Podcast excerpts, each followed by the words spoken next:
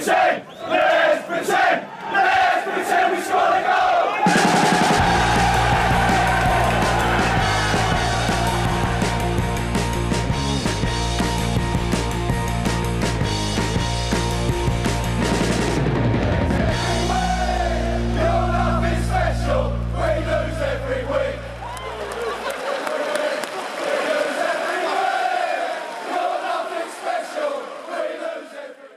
Ja, hjärtligt välkomna hälsar vi då till Sportbladets Premier League-podd. Det eh, börjar osa katt. Makoto och Frida, välkomna hit. Eh, Topp 4 drar ihop sig medan bottenstriden ser mer och mer avgjord ut. Så eh, skulle man väl kunna sammanfatta läget efter den här helgen, eller vad säger ni?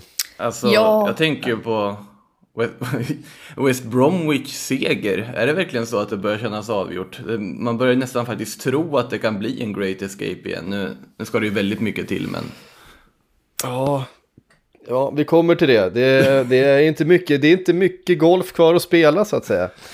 Eh, Frida, du var på Craven Cottage i fredags. Eh, ska vi börja där då och sätta tänderna i, i andra änd? Vi brukar ju ofta liksom inleda med eh, toppklubbarna och toppstriden och så vidare. Men vi kanske skulle ta det bakifrån nu för att det börjar ju liksom eh, dra ihop sig till ett avgörande där nere i botten och Fulham hade ju behövt få med sig de här tre poängen eh, för att ha en chans.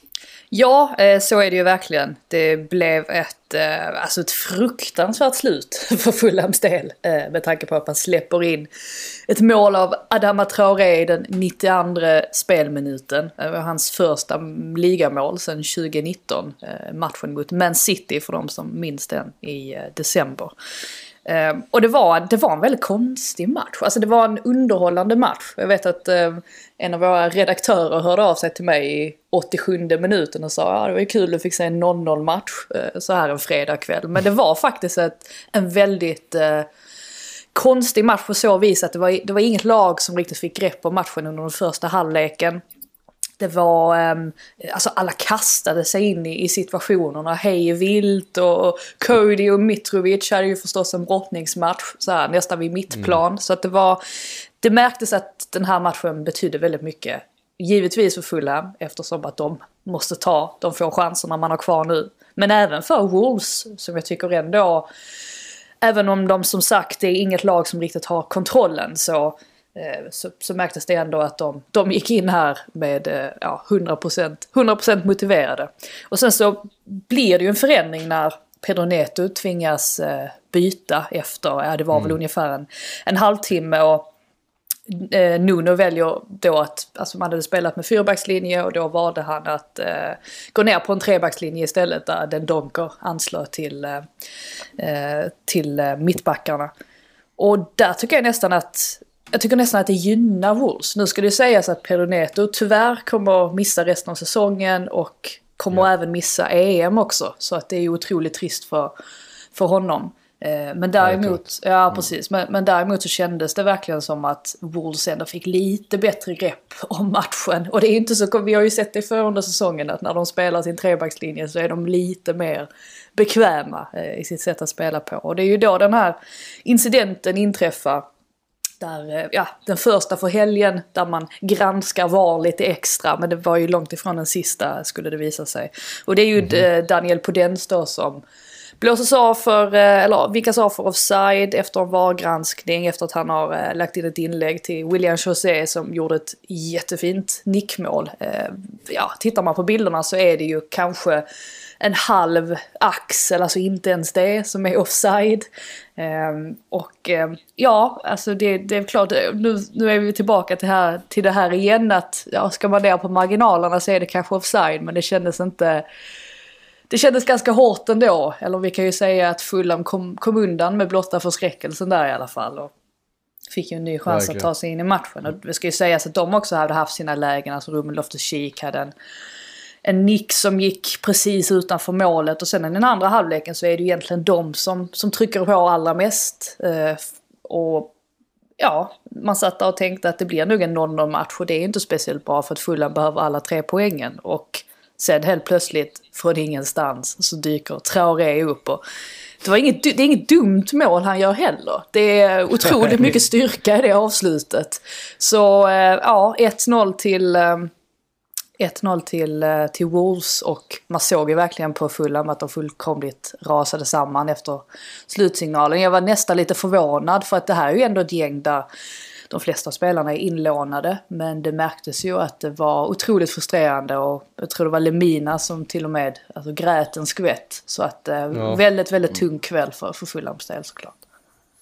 Alltså, Ja, eh, och ja, det har ju känts hela tiden nu under, under vintern som att de har, de har haft spelet för att, för att vara ett Premier League-lag. Eh, men det är ju den där hösten som, som ställer till det för dem. Det tog för lång tid för dem att, att eh, komma in i det. Och, Ja, och egentligen, egentligen inte vunnit så många matcher nu på sistone heller ju. Alltså, man, nej, de har liksom de har man- tappat den där formen. Ja, samtidigt som då, det funkar ju inte riktigt när man har lag då ovanför sig som Newcastle som visserligen blandar och ger lite dem också men ja, nu, nu tog de med en ny seger och Brighton plockade en ny poäng. Alltså det är ju det som gör också att man känner att West Brom, att de skulle lyckas klara sig kvar, det krävs ju så otroligt mycket och framförallt då att alla andra eh, kollapsar.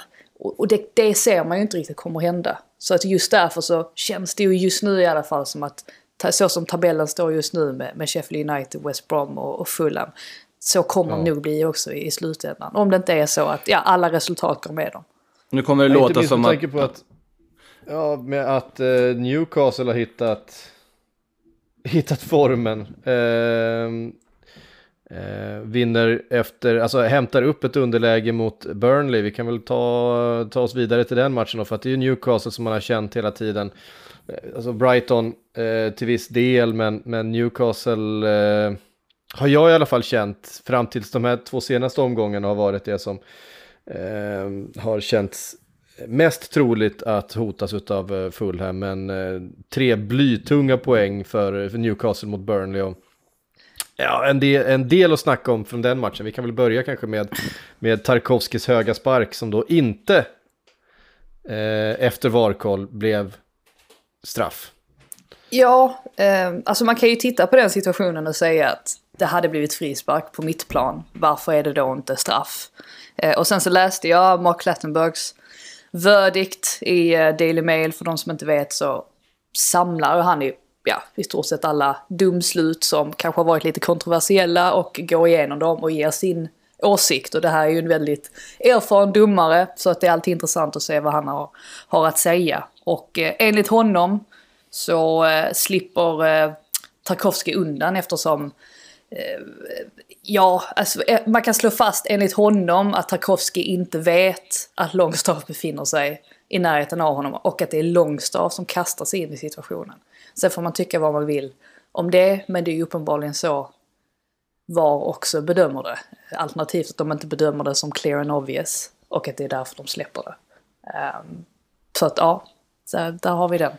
Det där clear Ja, and obvious precis. är ju dock... eh, det har vi ju sett att det kanske inte alltid är helt överensstämmande med verkligheten. Man tittar på andra typer av regler. Om man tittar tillbaka till det där William José-målet, hans första han skulle ha gjort som nu inte blev ett mål.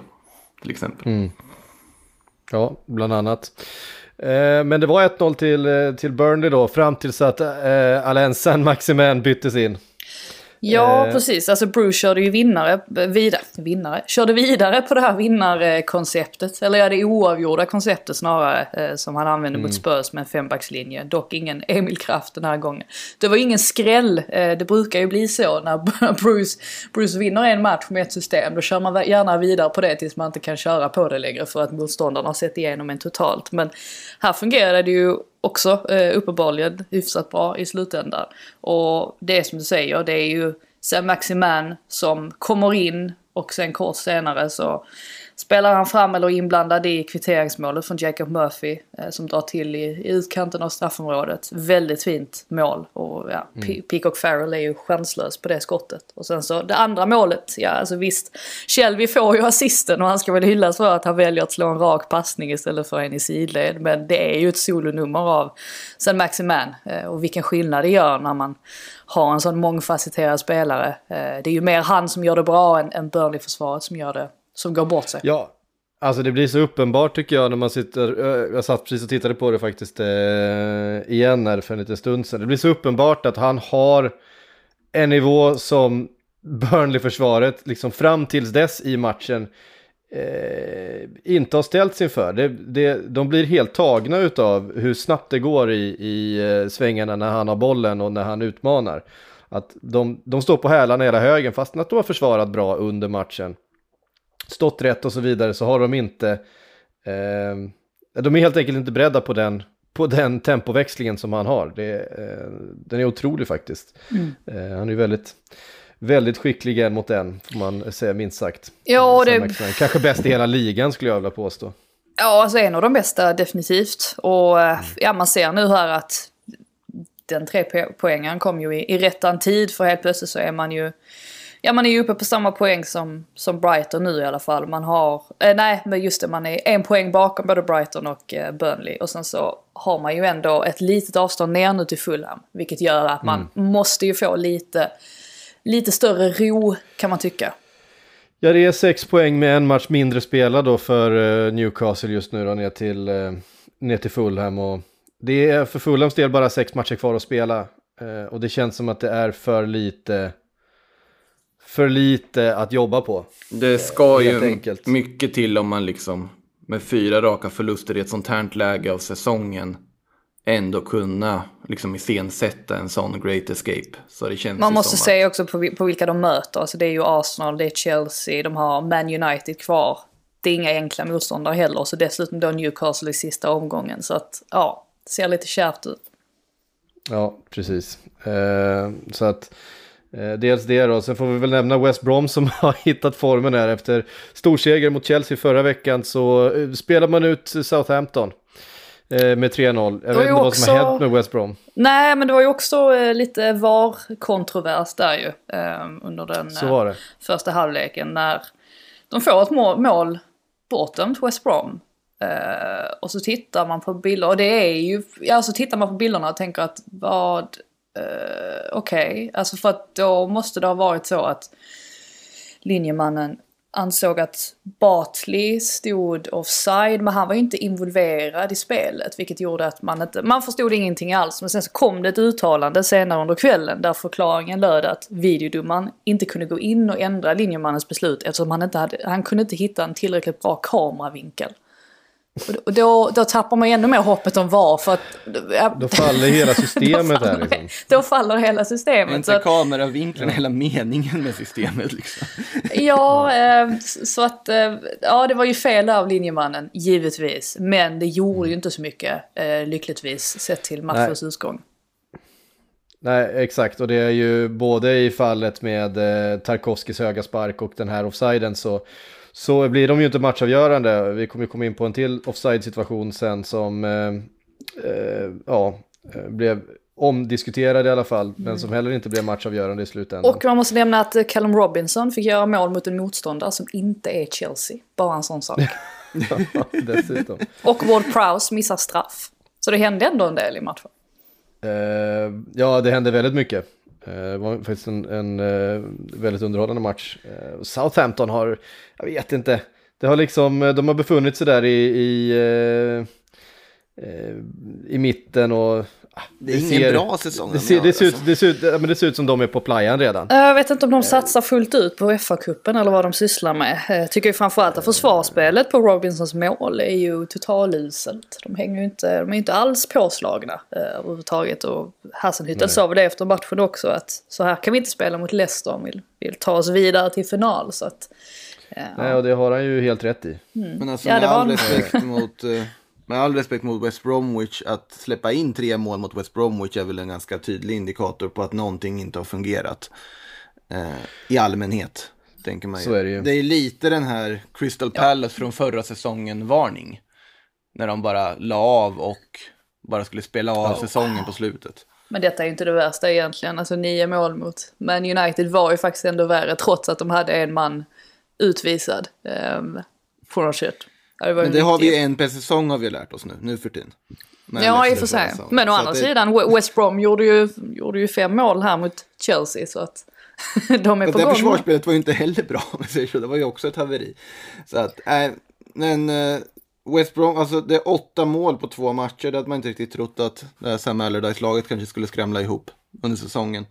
Därav att man ändå på något sätt ser att finns det någon liten mirakulös möjlighet någonstans ingömd för att de på något sätt ska rädda sig. Man hade ju Alltså om West Bromwich klarar sig på säg bekostnad av Brighton, det är förlusten för fotboll det hade varit. Som, man, ja, men på något sätt, om man också, det hade nästan varit underhållande så illa som det hade varit.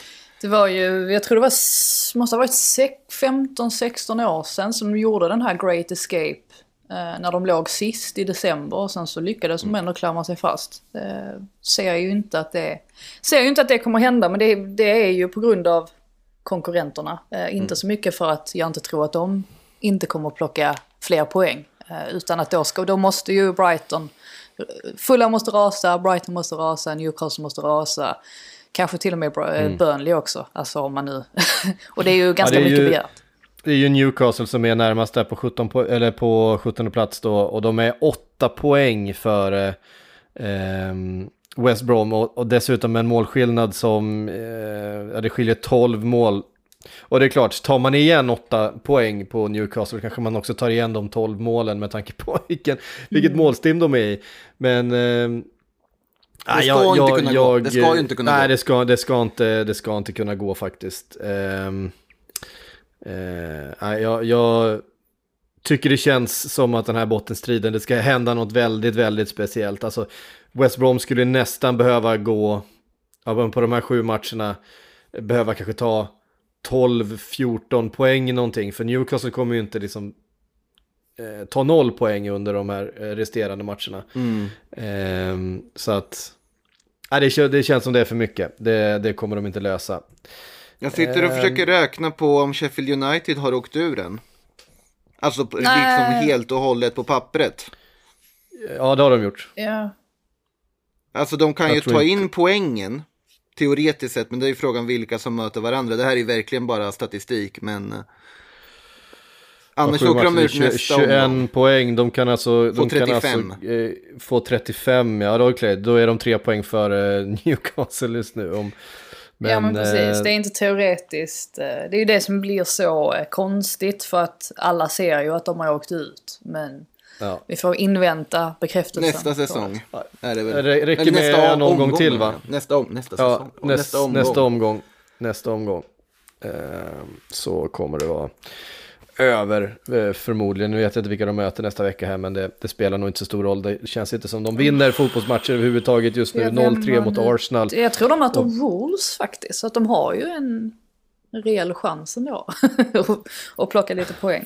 Jag tror det var Wolves. om jag inte minns helt fel. Ja, eh, jag, jag skulle ändå hålla Wolves som favoriter i den matchen. Ja, absolut. Eh, Sheffield United som eh, vek ner sig igen, när det är 0-3 mot formsvaga Arsenal, fick äntligen chansen att spela ut lite igen. Ett par fina mål av Lacazette eh, och Martinelli med säsongens första balja. Ja, nej, men det var ju en väl genomförd match för Arsenal får man säga. Och det första Ja. målet, första målet är ju väldigt mycket Arsenal. Eh, Arteta sa till och med det efteråt, att Wenger nog också gillade det. Det var ju Ja, ett det- lite kortpassningsspel där. eh, Partey tror jag det är som spelar till Lacazette och sen Lacazette till Saka och sen Saka till Ceballos med den där lilla klacken fram till Lacazette som efter cirka 7000 försök den senaste veckan drar in 1-0. Och det var nog, eh, det var nog skönt för honom. Alltså Lacazette är ju en väldigt frustrerande spelare. Man vill, man både älskar och hatar honom samtidigt lite grann för att han, han är eh, han jobbar så otroligt hårt matcherna igenom. Han kan vara väldigt intelligent i sina löpningar, i, eh, ja, rent tekniskt, eh, otroligt skicklig stundtals. Och sen så misslyckas han med det sista lilla. När man bara vill att han ska lägga in bollen så gör han inte det. Och det såg vi mot Slavia Prag också. Eh, att det hände vid mer än ett tillfälle. Att man tänkte att hur kan du inte få in den där bollen? Men nu gick det och han fick ju göra ytterligare ett mål så småningom också. Och eh, ja, Martinelli hade ju tur också för att det var ju tänkt att han skulle bli utbytt i den 70 minuten. Eh, men sen så blev det ju så att man bytte bort, eh, bytte bort, att man tog av eh, Bukayo Saka istället som fick lite ont i låret. Som jag för övrigt, jag tror inte att det var sådär, jag tror inte att han fick jätteont i låret. Jag tror att han var riktigt, riktigt trött. Han såg, han såg verkligen otroligt sliten ut dessförinnan. Och jag var ganska förvånad över att Arteta inte plockade av honom. För det var nästan så att man tyckte att det påverkade hans ja, men, koncentrering eller fokus under matchen. Mm. Men det blir ju eh, Saka då som kliver av istället och William kommer på. Och sen så fick Martinelli vara kvar och sen minuten senare så har han gjort mål. Och det var ju skönt för honom för att det har ju inte hänt sen den där matchen mot Chelsea på Stamford Bridge. Och det var ju, var det januari 2020? Det måste det ha varit. Ja, något sånt. Ja, så att eh, skönt för honom. Eh, ja, alltså en bra, en bra match för Arsenal. Eh, bra att få tillbaka lite självförtroende nu inför returen mot, eh, mot Slavia Prag. Ja, inte, inte karriärens svåraste mål heller för Martinelli, men det, det betyder nog mycket. En retur på, på Pepe skott är det väl. Det, man tar de... allt i det där läget, känns ja. det som. Ja, ja, herregud. Um, vi tar oss vidare för uh, Alltså omgångens match, då har vi sparat den lite grann. Den är ju den mellan Manchester City och Leeds. På alla eh, alltså- plan, alltså, både utanför och liksom på själva planen. Alltså det är många, många lager av den matchen. Ja, det är många lager i den och det är ju alltså Manchester City på hemmaplan, en man mer. Det är ju en sån här match man bara tänker, de bara lägger i treans växel och vinner med 3-0 och ja, men skapar sina 10-15 målchanser, motståndet får inte låna bollen och sen så Eh, funderar vi på vad som händer eh, till veckan istället. Men så blir det inte alltid när Bielsa är inblandad. Eller Stuart Dallas är inblandad. Eller Stuart Dallas för den delen. Det är ju ett, det är ett magiskt avslut, 1-0 målet. Att han hittar den vinkeln in till stolpen mellan försvararen där, den är, Eh, det är som en sån här minigolfputt nästan. Ja, det, det, ska sägas att jag trodde att du pratade om Spurs, men United. Så det var därför jag sa flera lager både på och utanför planen. För att här tyckte jag mest att det mesta skedde på planen. Som ja, alltså jag tänkte du menade liksom Guardiola Bielsa. Jag tänkte också det. Nej, det var väl inte riktigt, det, det gjorde jag inte. men, men, men, absolut men den här poäng. Hade man, hade man kunnat göra. Du har en poäng i att Spurs United kan ha varit omgångens match egentligen. Ja, ja det är sant. Ja. Alltså, det var omgångens match, det här var omgångens resultat resultat. Ja, så kan man väl ja, men säga. Absolut, det håller jag med om. Det, det, det är väl det jag menar. Ja, det håller ja. jag med om. Men det var ju en helt, en helt galen match. Alltså jag, jag är så dålig på att twittra, alltså ni vet när man twittrar sådana här känslo, känslomässiga tweets. Jag är jättedålig på det, för det mm. enda jag skriver jag är så här helt galet, galet, galet. Alltså så jag kan liksom inte ens, jag, jag, kan inte ens hitta ord för det. Och så var det lite med den här matchen. Med tanke på då, vi, kan väl börja med att konstatera att Guardiola roterade ju väldigt, väldigt kraftigt. Och det har han gjort för med lyckat resultat. Men med facit i hand så hade det kanske inte blivit så här ändå om han inte hade roterat. Men det behövde han ju göra eftersom att det väntar en väldigt tuff returmatch mot Dortmund. Jag tror att den kan bli väldigt tajt med tanke på hur det såg ut under det första mötet. Så att, ja, det, det har man ju förståelse för att, att han ville rotera laget så kraftigt. Och... Verkligen. Ja, alltså sen sen blir det ju lite det där att ja, Leeds får in det här målet genom Dallas som ju var, har varit fantastiskt bra säsongen ut får man också säga om honom. Och sen så då minuten senare så åker man på det röda kortet. Som också har blivit lite, lite omdiskuterat. Eh, jag var förvånad över att det blev ett rött kort för Cooper. Jag tyckte inte riktigt det, det. att det skulle alltså, vara det. Jag tycker det är ett ganska, ganska så eh, solklart rött kort. Jag, jag, jag såg också att det var olika åsikter om det. Men han är ju uppe med dobbarna i knähöjd mot, eh, mot Sterling och visst att han han träffar jag, ju inte så illa liksom. Nej, jag, jag fick känslan av att han inte fullföljde på det sättet som hade gjort att jag hade visat rött kort. Men... Eh, det går ju ja. att diskutera, så kan man säga. Ja, det tycker jag också. Det går att se båda sidor. Ja. Ja, jag... Jag, tycker, jag tycker det ser illa ut. Ja, jag, tyckte det var eh, jag, är, eh, jag är ändå inte så känslig mot just den typen av tacklingar, men däremot så är jag utav eh, åsikten att det, det är sånt som ska straffas ja. hårdare än, än andra saker. Alltså när man är uppe och petar eh, sådär, så jag håller med dig. Men sen är det ju liksom att man kan ju förstå den där aspekten, ja hur mycket liksom och så vidare och allt, allt möjligt. Det är just att han hoppar, för mig är det väldigt mycket att han hoppar in i situationen. Mm. Eh, det, det, det gör det för mig. Mm. Eh, okay, jag, det, är inte, det är... ja, jag är inte lika övertygad, eller jag, ah, jag, Mm. jag tyckte att det var väldigt hårt i alla fall. Ehm, men sen gör Det ju blir- Leedsen, de gör ju, eller för, ja, ska du säga någonting mer? Ja, jag skulle bara säga att det är ytterligare ett domslut som i slutändan då inte blir matchavgörande. Eftersom Leeds faktiskt vinner den här matchen. Faktiskt. Ja, nej men precis. Och sen så i den andra halvleken så gör de ju en heroisk insats. Jag vet inte om ni såg, eh, ja när man såg de här, alltså vad säger man, värmekraterna. eh, alltså på hur många, Ja. många avslut eh, City hade kontra, kontra Leeds då. Alltså de är uppe i liksom 29 målchanser. Och Leeds hade två skott på mål under hela matchen och gör två mål. Alltså snacka om att vara effektiva också. Och just att Dallas andra mål kommer i 91 minuten gör ju det hela ännu mer, ännu mer galet.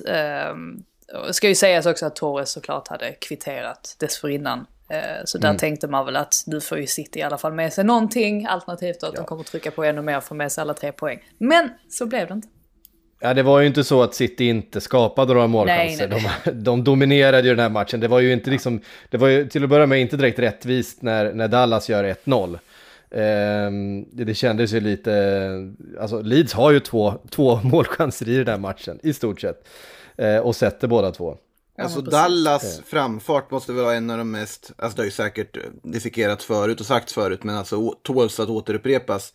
Alltså Dallas framfart är en av de mest oklara och oväntade på den här säsongen. Att han som man tänker, men han skulle vara ytterback typ, att han går in på ett innermittfält och sen bara öser in mål i Premier League på det här sättet. Och drömmål dessutom stundtals. Är det Ja, han, har fascinerande? ju, han har ju varit Leeds, en av Leeds absolut bästa spelare den här säsongen. Så att, men han är ju väldigt, han är ju ganska versatile också. Alltså han, liksom, ja alltså främst kan han ju, främst är han ju vänsterback men att han både kan spela högerback och central mittfältare. Eh, Det är ju ett väldigt, eh, ja alltså det är en, det är en mång, mångfacetterad spelare helt enkelt. eh, Som har gjort, ja, gjort det väldigt bra. Absolut.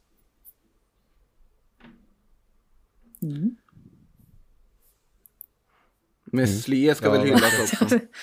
En, alltså, Ja, jag- sett till hur, hur han går in alltså, i det här, liksom, i Premier League-kostymen och ändå får ta emot så mycket skott som man får i den här matchen och så vidare också. Det känns som målvakt men väldigt Men, men jag, jag, satt och sa, ja, men jag satt och sa det också, att är det inte en sån här match man älskar att spela som målvakt egentligen? Alltså när man känner att det börjar gå bra, när man börjar liksom rädda de första skotten. Och så vet man att nu kommer jag säkert få så här ytterligare 15 skott på mig. Och eh, eh, jag hade känt mig som en, alltså som oövervinnlig, för ingen hade ju klandrat en om man till slut släppte in ett mål.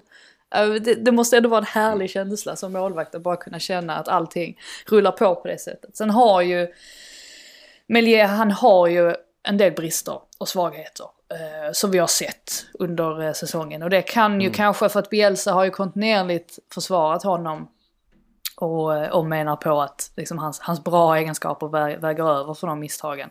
Och det är klart att det kan ju vara så att de är alltså, kopplade till hans ålder. Att det handlar om att han ska få mer Han är erfarenhet. ju Ja, och inte göra de misstagen. trots allt väldigt ung fortfarande. Jag minns ju liksom... Framförallt för att vara målvakt. Ja, jag minns ju exempelvis då matchen på Tottenham Stadium där han gör något, eh, ja, gör ett par galna saker. Och ehm, ja, ehm, som sagt, gör det jättebra i den, just den här matchen. Har varit lite upp och ner, men det är klart att han säkert kan slipa bort de grejerna kanske på sikt. guld värt att få den erfarenheten han får just nu. Oavsett. Ja, alltså det är ju en, en eh, det är ett sparkapital, alltså det är ju en, verkligen en målvakt för framtiden. Eh, ja, men då går vi väl från eh, helgens resultat till, till helgens match, Tottenham-Manchester United. Grinigt! Kul! Eh, alltså, bara det, bara det, alltså Mourinho mot tidigare klubbar är ju alltid underhållande. Ehm, och det var liksom, det var grinigt på planen och grinigt utanför och det, det gillar man ju. Ja, det var, det var ju underbart att följa tyckte jag. Alltså med att det var liksom irriterat och det var, det var lite så här vassa delar av armar uppe i väldigt många situationer som irriterade folk fram och tillbaka. Alltså jag kunde väl räkna till liksom bara fyra höga armar i ansikten under första halvlek, minst. Och så var det irriterat. Eh, tänkte fråga er, vad tycker ni om det bortdömda målet? Eh, jag tycker ju inte att det ska, att det ska dömas bort. Alltså jag, jag, jag förstår ju det här med att armen är uppe i, eh, eller att, att McTominay, jag tror att det som gör det värre också är ju att han liksom snärtar till med handen. Och eh, det är väl klart att den träffar ansiktet. Jag tycker inte att det är tillräckligt mycket, alltså, ehm, vad säger man, alltså clear and obvious för VAR att gå in och döma bort ett mål. Jag tycker att ha Kavanaugh som i det tillfället, har han, har han valt att bedöma det så, då tycker jag att, eh, att, målet, eh, att målet ska godkännas. Mm. Men det är, min, det är min åsikt. Nej, Alltså, sån hjälper ju till. Om vi säger så. Onekligen. Ja fast den, den aspekten var jag ju förvånad över. För att det är klart att han gör det. Alltså det är klart att han kommer... Och liksom det hade ligga nog många gjort. Ja, alltså, ja men exakt. Så att jag var ju lite förvånad över att Solskjaer valde att gå efter den punchen i sin eh, intervju efter matchen. Att liksom, för, och för övrigt, varför linda in sig i så en massa metaforer på det sättet? Det slutar ju aldrig bra när man ska... Nej men liksom sen så när, när Mourinho då ska, ska löpa vidare på Solskjärs, eh, det här med att han hade inte gett Son någon middag om han var hans pappa. Och sen så ska Mourinho liksom blanda in Sons riktiga pappa och bör- börja prata. Men det blir- ju superkonstigt. Så att eh, det, det, det tycker jag att vi kan liksom lämna metaforerna hemma. Det, jag tror att det, det är Stop säkrast. making it weird. Ja, nej men Ja, det- precis. Du måste kunna Eh. hantera dem om du ska jobba med dem. Det, liksom, det finns vissa tränare som kan det. Ole Gunnar Solskjaer hör inte till dem kanske riktigt. Nej, som men kan sen- jobba dem. Ja men sen så är det ju mer att Mourinho tar ju första bästa chansen han får också att rikta liksom ljuset på någon annan mot något annat. Att ta bort själva... Ja. Eh, ja, alltså så att vi inte ska fokusera så mycket på att han hade misslyckats eller att Tottenham misslyckades. Utan att alla skulle snacka om den saken istället. Och så blev det ju så att det, det lyckas, han ju, lyckas han ju bra med. Ehm, och det var ju en... Det var ju en väldigt intressant match. Det var ju en väldigt bra match för det första tyckte jag. Och ehm, nu tror jag ju inte att Mourinho ritar upp sina matchplaner mot Man United med målet att göra Luke Shaw till åtlöje. Men det, det var ju... det kändes nästan lite så för att återigen så valde han ju under den första halvleken att överbelasta ja men alltså Man Uniteds vänsterkant då. Genom att trycka upp då och Riel låg väldigt högt upp och sen så var det ju tänkt att han liksom skulle kombinera med eh, Lucas Mora då som Eh, ja, som gjorde att Luke Shaw inte riktigt visste om ska jag gå upp på Orie? ska jag försöka hålla koll på Lucas istället. Det blev ganska jobbigt för honom och det var ju så, så de gjorde på Old Trafford som ju också ledde till, ja fick ju en, en spelade förstås stora delar av matchen med en man mer, men det blev ju en historisk 6-1 seger eh, till slut. Och de inleder ju väldigt bra här. Det är ju Tottenham som kontrollerar spelet under stora delar av den första halvleken. Och Solskjaer hade ju eh, flyttat upp Pogba till, till vänster. Eh, han skiftade ibland med Marcus Rashford så att han låg till höger och sen så Cavani längst fram. Och Shaw gavs ju inte särskilt mycket hjälp heller av Pogba och det hade han ju behövt eftersom att Aurier och Mora försökte sätta griller i, i huvudet på honom. Eh, med ganska få målchanser dock så att det var ju inte som att United släppte till släppte till en, match, en massa och sen så inträffar ju den här kontroversen då i 35 minuten. Och man får ju säga att det var ju ett väldigt högklassigt, om vi nu bortser från att McTominay snärtar till sån i ansiktet så var det ju ett väldigt högklassigt anfall. Eh, med Pogba då som höll i bollen i straffområdet för att därefter peta fram den mot Cavani. Så att eh, ja, där, där tänkte man väl lite att Eh, ja, att Spurs hade turen på sin sida, att de hade lite flyt. Men ärligt talat så är det ju faktiskt den situationen som nästan gör att det känns som att United reser sig. Och efter, efter halvtid då, efter det här eh, målet också som man har släppt in då givetvis kort innan halvtid, eh, så är det ju nästan som, alltså man gör ett par förändringar som faller väldigt väl ut. Alltså man justerar lite i, i eh, i struktur, själva strukturen i anfallen. Att eh, man försöker se till så att antingen Fernandes eller Pogba hela tiden blir fri centralt i banan. Och det är ju det som gör dels då att man får möjlighet att spela det här kombinationsspelet, alltså precis framför målet. Det är ju det som leder till till, eh, till 1 målet då först och främst. Ehm, Fred för övrigt som ju jag har varit på bland annat väldigt hårt och tycker väl oftast att han inte håller riktigt, ehm, ja, håller riktigt hög kvalitet men i den här matchen så var han ju faktiskt väldigt bra, det får man, eh, det får man ge honom och det är ju han som gör målet där i den 57 minuten också och han som inleder, inleder själva uppbyggnaden av anfallet också. Så att, eh, ja, så får de 1-1 där och sen efter det så känns de ju helt enkelt starkare. Och det är ju just det här för att de hela tiden, istället för att det blir 3-3 på mittfältet så blir det hela tiden 4-3 i Uniteds favör. Och det är ju faktiskt det som gör att de vinner matchen till slut. Och de har ju de spelarna också som, ja men exempelvis då Cavani som är så otroligt intelligent i, sina, alltså i sitt rörelsemönster hela tiden. Och dessutom då är väldigt klinisk i sina avslut. Det är jobbiga spelare att försvara sig mot så att jag tycker ju att Man United vinner rättvist till slut. Även om då Tottenham var det bättre laget under, under första halvlek totalt sett. Men nu, fyra innermittfältare, nu var det ju inte direkt formerat så, men Frida, diamant. Kanske inte är så dumt av fyra innermittfältare då. ja, men det är väl mer att um, eftersom att de skiftades lite om att... För jag tänker alltså både, både Rashford och Pogba, de skiftades ju om liksom och, och kliva Mm. lite inåt. Alltså det var ju egentligen mest för att, ja, alltså för att ställa till det för Spurs. Alltså det är en väldigt riska, ett riskabelt sätt att spela på. Men Solskjaer kände väl att vi måste liksom göra någonting för att få, få en snabb effekt. Och ja, alltså ibland är det ju, är det ju bättre att... Alltså diamant är ju så också, jag har ingenting emot diamant överlag. Alltså vi har sett rätt många gånger under säsongen att diamant är ett alldeles utmärkt sätt att, att ställa till det för motståndarna och röra om lite. Alltså, om man säger mitt under en match. Alltså vi tänker på Leicesters möte med Liverpool exempelvis. Där Leicester till slut går och vinner. Det var ju en, det var ju en helt... Um, ja, där var det ju faktiskt Liverpool som var det bättre laget under stora delar- av matchen. Och anledningen till att de vinner den matchen är ju för att de går över till en, en diamant under sista kvarten. Att ibland så fungerar det väldigt bra. Det jag är lite allergisk mot det är när man startar en match med diamant. För det tycker jag är lite för uppenbart. Att det blir lite för enkelt för motståndarna. Men vad vet jag? Jag är ingen, eh, jag är ingen coach. Jag är ingen Mourinho. Fast det hade jag väl kanske inte velat vara nu heller. Just nu. Frågan är om inte du hade gjort ett bättre jobb än Mourinho just nu, med tanke på hur de ser ut också. Det, det ser inte bra ut alltså. ja, men det nej, ser alltså, ju han- inte bra ut. Det känns han- alltså... Ja. Han börjar ju Det- sjunga på sista versen. Eh, Så är det ju.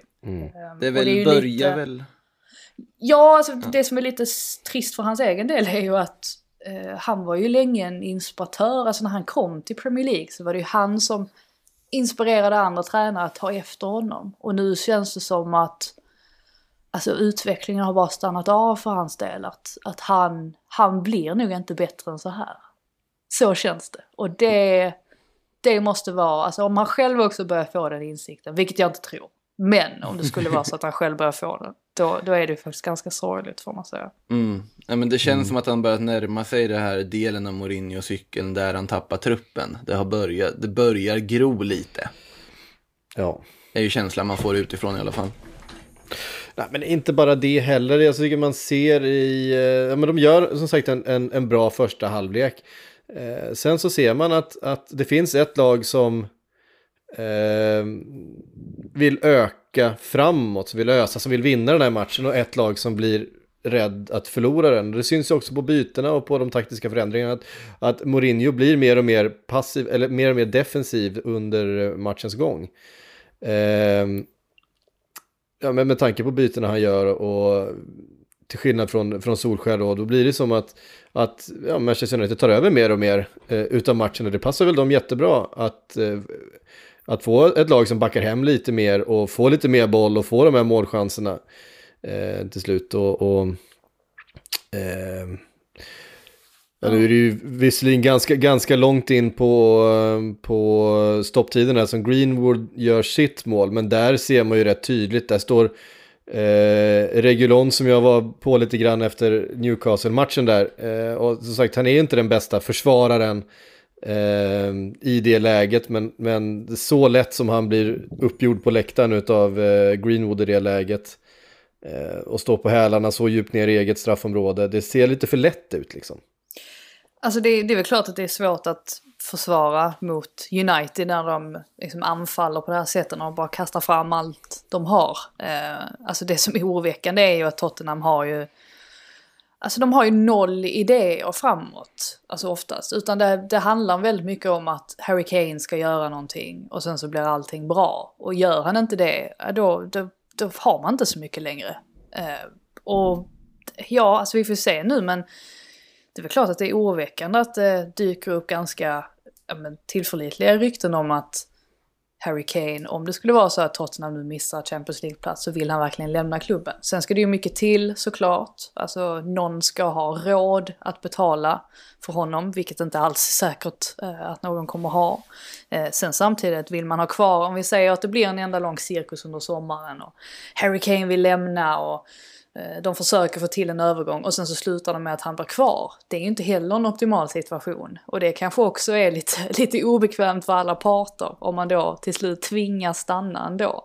Och vad kommer hända med Mourinho, alltså om det är så att man missar Europa League-platser? Har man råd att göra sig av med honom? Plocka in någon annan? Det är, ja, det är... Um, det är ganska pre en prekär situation för Tottenham mm. att befinna sig i och det är inte helt enkelt att ta sig ur den heller. Nej.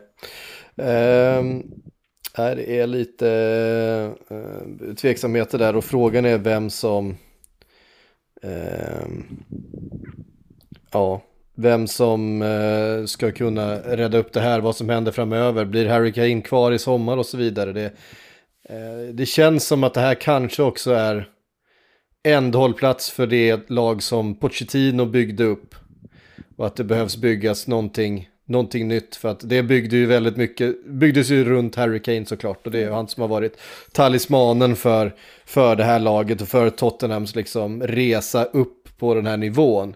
Till Champions League-finalen 2019 eh, och de ändå jättefina säsongerna som man har gjort Jo men det sa ju Pochettino mm. redan på sin tid ju. Alltså det var ju egentligen mm. det som gjorde att han och Livi kanske inte var på särskilt god fot mot slutet. Det var ju att Pochettino ville att den här generationsväxlingen skulle, skulle ske.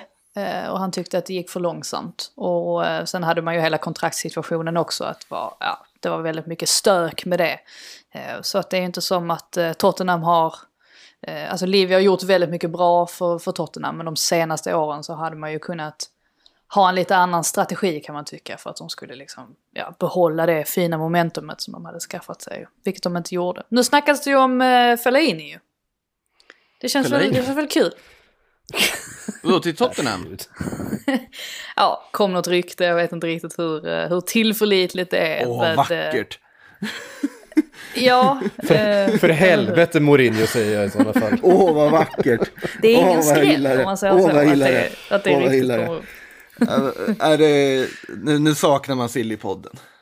Det gör man. Åh, vad man saknar den. Ja, det, hade man kunnat mysa med Fellaini och uh, såga Keynes idé, men det kanske vi inte ska ta här när vi... Det hade vi kunnat, det hade vi kunnat riffa på ett tag om man säger så. Ja, vi, vi, hade, vi hade kunnat uh, fixa körscheman i flera veckor på det här ryktet. Vi får ja. dra igång det där snart, Syk. Ja, vi får göra det. Uh, Palace-Chelsea. 1-4. Eh, Havertz och Pulisic har jag skrivit upp eh, som punkter att diskutera. Havertz som 1 eh, plus 1 där i första, ja, vad var det? Första halvtimmen, det står 3-0. Eh, ja. Första 10 minuterna till och med gör han väl 1 plus 1. Är det, så, är det så snabbt det går? Ja, fast 3-0 har du rätt det är halvtimmen. Ja, precis. Ja, precis. Ja, just det. Um, det var det, ja precis, han, det är ju första och andra målet där som han uh, gör och spelar fram till.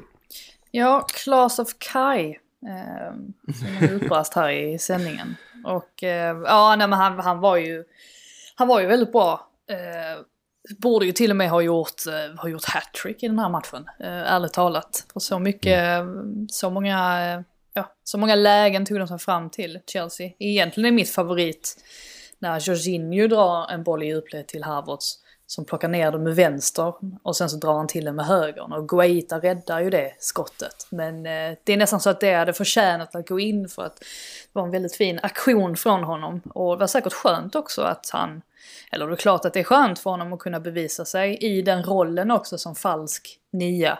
Eh, som jag tycker han gör sig väldigt bra i. Eh, och med tanke på då att Pulisic som återigen då fick spela på vänsterkanten också gör en, en fin match och får utdelning poängmässigt så börjar man ju tänka att det kan, ja helt plötsligt kan bli ganska svårt för Werner att ta sig in i, mm. i det här laget. Eh, vilket är bra tror jag. De behöver ju verkligen den Eh, jag tycker ändå de behöver den konkurrensen och med tanke på att Werner då också inte heller har haft en, en spikrak säsong så kan det säkert bara vara positivt. Eh, nej äh, men som utmärkt match får man säga, för Chelsea att kunna studsa tillbaka efter det här haveriet mot West Brom då med många mål. Eh, Zuma då som alltid är lika säker i, i luftrummet och får dundra in ett mål. Och sen så är det klart att Benteke får in den där reduceringen sen. Och, och, vil, och vilket nickmål för övrigt. Alltså så mycket power i den nicken. eh, men det var väl det enda som, ja alltså den enda fläcken på den här eftermiddagen så, så att säga. Sen får ju, Reece James har ju lite tur också att hans inlägg når bort till, eller når fram till bortre stolpen där när Pulisic får dra in sitt andra också. Men överlag en väldigt, väldigt bra match för Chelseas del. Eh, skönt för dem att liksom få den där tre poängen så man inte släpper för mycket där uppe i, i kampen om, eh, om Champions League-platserna. Värt att notera att det faktiskt är Benteke har gjort fyra mål på åtta matcher nu om man räknar med landskamper. Ja, det är ju typ som 25 mål från, från liksom Harry Kane. Alltså lite så. För, för en vanlig Ja, för en vanlig anfallare. Ja men det är ju typ så. Ja, det är kul, kul, för, kul för Christian. Notera att det var Kai, Christian gånger två och Kurt som gjorde mål i den här matchen också. Bara K-ljud på förnamnen.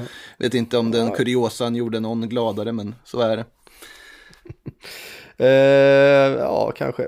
Ehm, Eh, och det var ju viktiga poäng för Chelsea skulle jag säga i den där kampen om topp 4 som ju är tajtare än vad den har varit på hela säsongen eftersom West Ham Eh, först tänkte man gjorde processen kort med Leicester, men så är det ju West Ham och man vet att det svåraste som finns i fotboll är att leda med 3-0. Eh, man tappade ju 3-3, eh, eller till 3-3 mot Arsenal, höll på att tappa eh, förra veckan. Eh, 3-0 igen, eh, det slutade 3-2 och sen nu i, ehm, i förrgår eh, 3-0 Messi Lingard. Ballon d'Or Han- 2021. Han kan, han kan inte missa målet. Det är helt sjukt. Det Nej. spelar ingen roll vad han gör, han kan bara, det är bara blunda och skjuta så sitter den. Ja, alltså åtta mål på nio matcher, flest avslut av alla. Eh, ja, då, då är man inte förvånad över att det börjar ryktas om Real Madrid. Som det ju gjorde faktiskt i morse. Nej, är det sant? vi- Visserligen, Är sant? vissel, visserligen The Sun som, som skriver den här storyn. Men de, de är ju lite sådär att antingen har de jätterätt eller så har de jättefel. Så att man vet, man vet aldrig om det faktiskt ligger någonting. Alltså vilken grej det hade varit. Alla sitter och pratar om Kylian Mbappé och Erling Braut Haaland och, och pappa Perez plockar in Jesse Lingard istället. Åh. Ja. Annars har det ju faktiskt snackats om Arsenal också, som känns som ett, eh, känns lite mer realistiskt på något sätt ändå. Eh, klart att de får upp ögonen för honom. Eh, Det sägs ju att hans prislapp ligger på 30 miljoner pund och det tycker väl jag i och för sig är ganska mycket. Jag tror att West Ham också tycker det är ganska mycket. Men eh, det är väl klart att Man United försöker casha in nu eh, när de kan. Eh, men ja, vilken utveckling han har fått. Och jag tycker väl också att, att man får ge lite cred också till, till David Moyes för att eh, återigen så saknar ju West Ham ganska många spelare i den här matchen. Alltså vi tänker då på Rice återigen på grund av sin knäskada, Antonio borta. Den här matchen så att det är Bowen som tar ansvaret eh, centralt där fram. Och ändå så lyckas de ja, men få med sig den här trepoängaren. Och det är klart att David Moyes såg inte helt nöjd ut där i den andra halvleken. Han var, jäklar vad arg han var mot slutet. Och det är inte så konstigt kanske när man, när liksom det darrar, alltså ribban darrar verkligen. Eh, den sista, sista minuten. Och de hade ju faktiskt kunnat få in kvitteringen där också. Det var ju väldigt Ja, nära. Eh, men ska man bortse från det så gör de ju en, en väldigt bra första halvlek framförallt då ju. Eh, många fina mål. Jag tycker särskilt att, alltså 3-0 målet också där när, när Bone, jag tror att det är där jag sitter och, undrar lite vad, ja, jag tror det är Kastanj som agerar väldigt märkligt vid det målet. Där han liksom Ja men slår en passning och sen så tar, tar en löpning, eh, ja men liksom hänger med upp vilket gör att han då släpper hela sin yta bakåt och när, när eh, West Ham då kan kontra, ja men då är det ju hur mycket ytor som helst. Så att lite så här konstiga beslut och jag tycker att de, det, det är också signifikativt för Jamie Vardy där fram som inte heller, ja men som har tappat lite form och han börjar också ta löpningar som inte riktigt Ja, vi är så vana vid att han alltid tar rätt löpningar men nu är det mest som att han springer runt och är, är lite yr och eh, ja, får inte alls rätt på grejerna vilket är ganska anmärkningsvärt. Um, men så jag, Lingard, uh, två mål där um, i första halvleken men sen så Bowen då som jag också tycker gör en väldigt bra match till 3-0 och eh, ska ju sägas också att Leicester kom ju in i den här matchen med hela den här, ja, alltså fest, festhistorien i, i ryggen.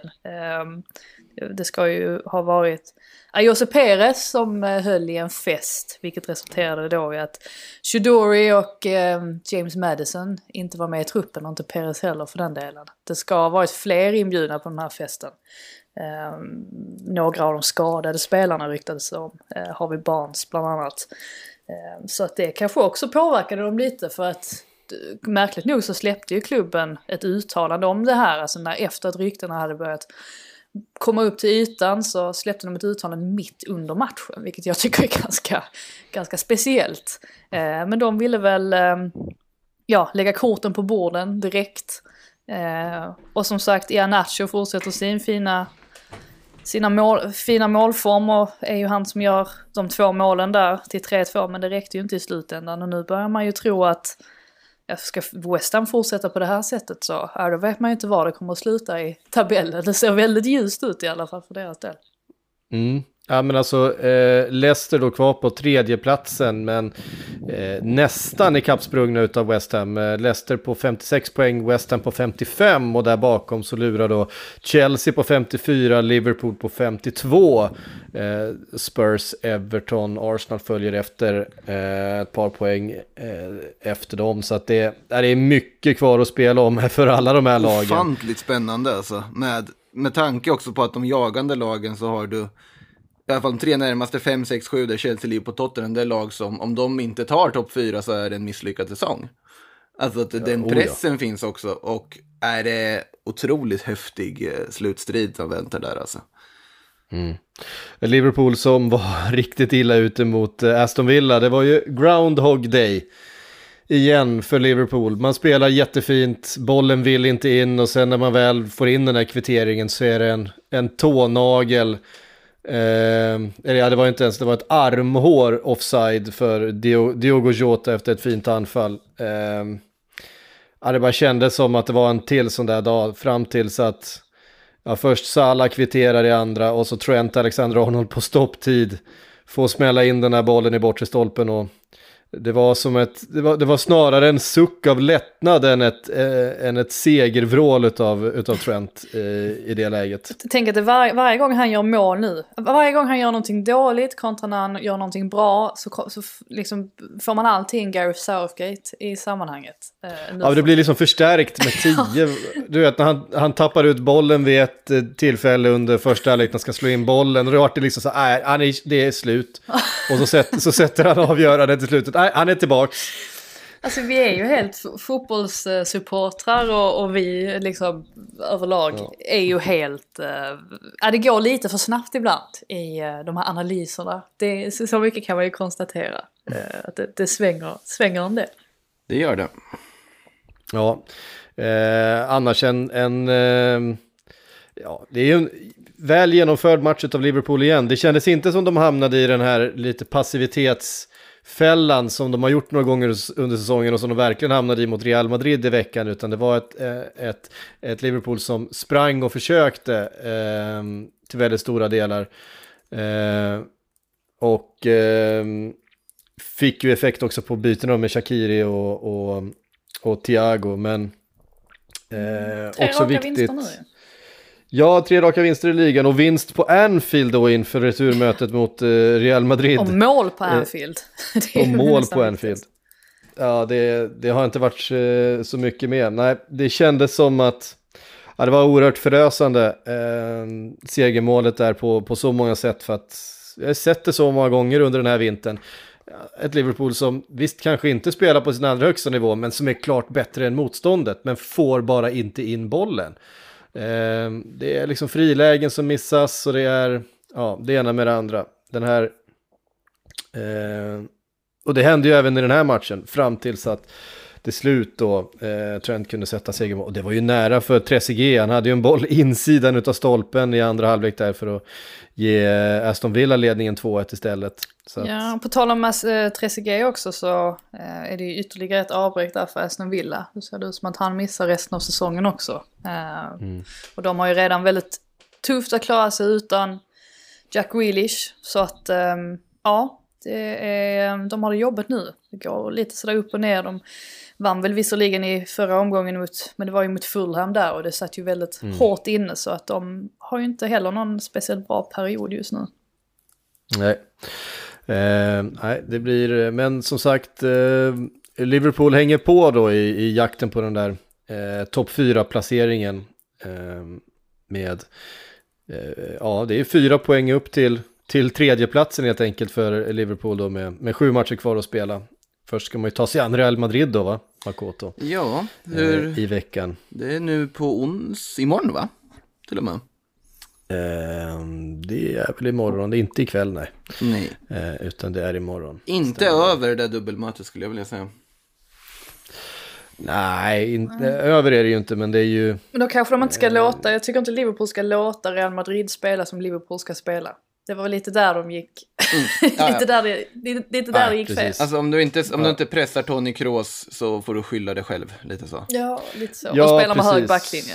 Ja, det, mot Vinicius, ja precis. Det, det, det är inte optimalt kanske.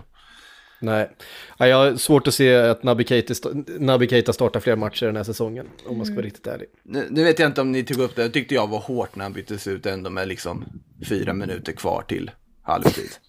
Jag tyckte det var elakt alltså. Av, ja, Ja. Det tyckte inte Det går Sik. inte. Jag tyckte det var, ty, jag, jag, jag tyckte det var för sent. Eh, ja, jo, för sent faktiskt. Det är för sent om du ska göra det bytet innan halvtid. ja, För det blir- det blir en helt annan form av markering.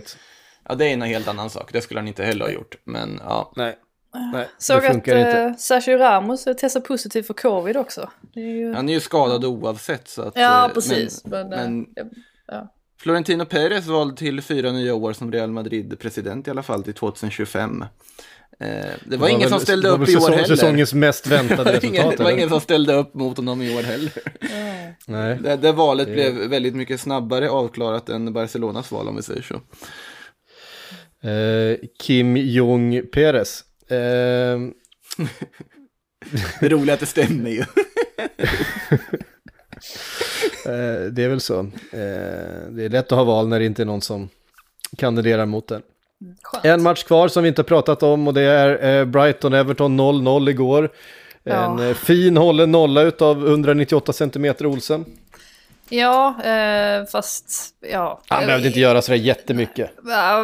Ja, alltså Brighton hade ju 23 målchanser men återigen så har de ju bara tre skott på mål. Och det var ju, det var ju samma visa i den här matchen. De är det bättre laget men de lyckas inte göra något mål framåt. Så då, då blir det så här. Eh, Men ja, en poäng är ju bättre än inget. Även om båda lag hade ju behövt tre poäng var här såklart.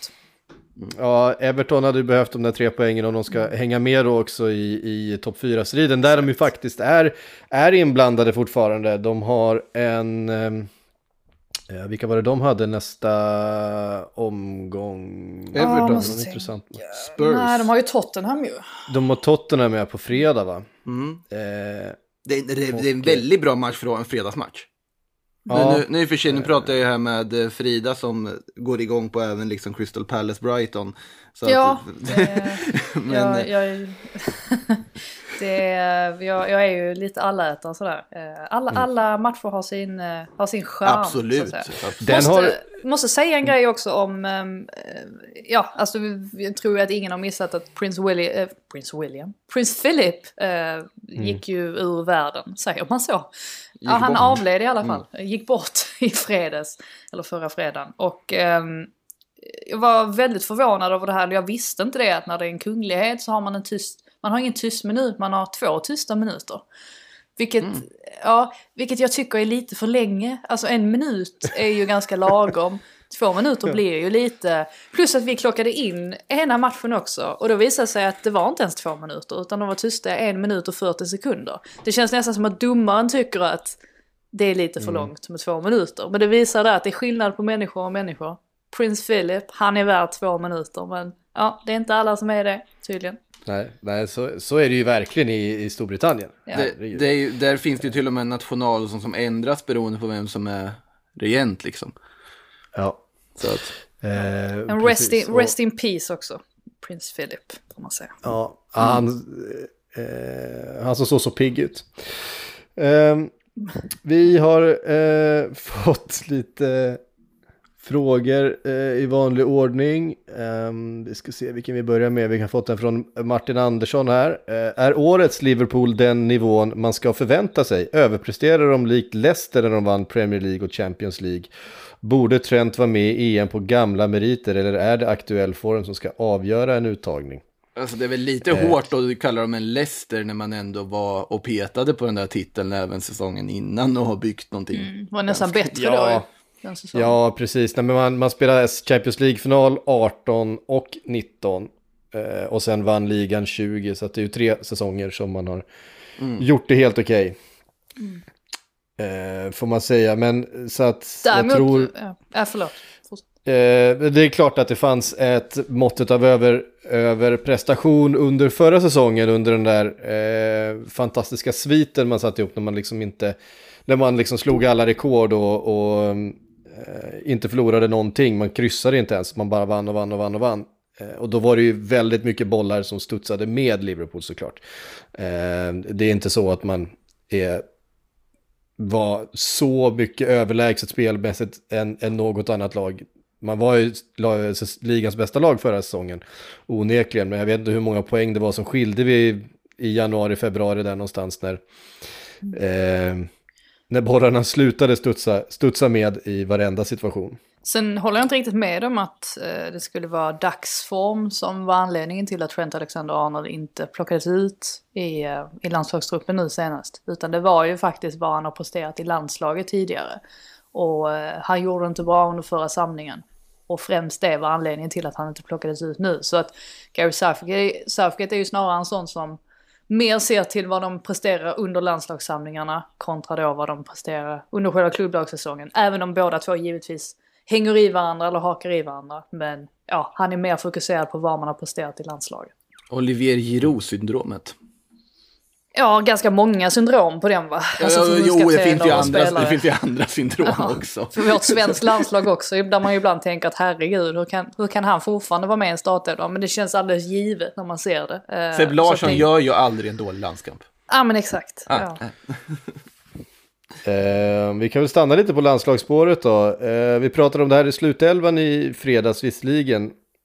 Eh, Mackan skriver eftersom Frida gillar frågor om Englands EM-trupp så undrar jag, ska Jude Bellingham med i sommar? Otroligt bra i Champions League-kvarten mot City. Ja, väldigt intressant också för jag läste en eh, krönika av Michael Richards förra veckan. Där han menade att Jude Bellingham absolut inte ska med till EM och det var inte baserat på att Bellingham inte skulle att han inte skulle klara av det eh, eller att han inte har kvalitet nog utan det handlade mer om att man skulle skydda honom eftersom att han bara är 17 år gammal. Samtidigt så tycker jag att eh, Alltså är man så pass bra som Bellingham är och så pass mogen också i sitt spel som han redan nu är så är det väl alldeles utmärkt att ta med honom på en sån här turnering så att han får lära sig hur allting fungerar. För det är ju ändå en liten annan sorts verklighet eh, än att spela med, med klubblaget vecka in och, och vecka ut. Och dessutom så har inte England sådär jättemånga alternativ på de positionerna. Särskilt inte nu med, med Declan Rice, Rice skadad. Eh, det, det har ju öppnat upp sig. Nu vet jag inte, nu ser det väl ut som att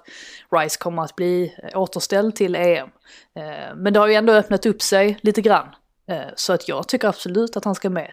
Eh, Och jag tror väl eh, att han säkert har, ah, han har en jätteljus framtid eh, till att gå till mötes. Och jag tycker att, ja, är man redan så här bra så ska man absolut med till EM också. Instämmer helt, alltså det... Jag, tänk, jag tänker på den här gamla Theo Walcott-resan han gjorde till ett mästerskap en gång när han inte kanske Ja, var men riktigt det- redo. det men det här är skillnad. sak, Det här är ja. skillnad, för det här, det här är en spelare som på något helt annat sätt känns bara... Han skulle faktiskt platsa i det här laget. Och även om Ja. man kanske inte går in och startar eller liksom går in och får så mycket minuter, bara att få med honom är ju jättevärdefullt. Så utan tvekan tycker jag han ska vara med i truppen. Ja, Theo var ju lite mer sådär, liksom, var, ja, okej, Svennis. Exakt, exakt, exakt. Det här är ju inte det. Det här är ju inte det. Om Theo Walcott kan komma med på de meriterna han hade då, då ska, då ska Jude Bellingham vara med. Ja, alltså, eh, jag tänker ju tillbaka till en Michael Owen som 17 år åker till VM och, och är bäst i laget i stort sett. Eh, vi har ju sett det hända. Hans eh, Sjölinder skriver, vem ska ersätta Arteta efter förlusten på torsdag? Eh, Allegri. det ser ju jäkligt illa ut i Arsenal just nu. Visst, de vann med 3-0 mot Sheffield United, men eh, det är ju Sheffield United det. Eh, varför de inte tränaren det sitter i?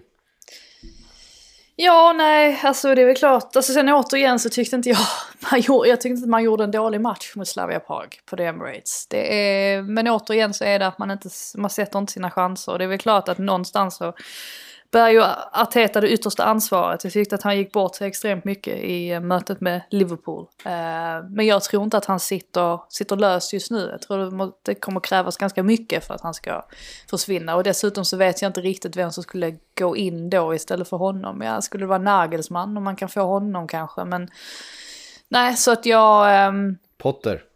Ja, Potter hade Jag är inte tackat nej till Potter. men... Eh, nej, vi får se nu hur det går mot eh, Slavia Prag. Eh, jag kan ju mycket mm. väl säga att de åker ut.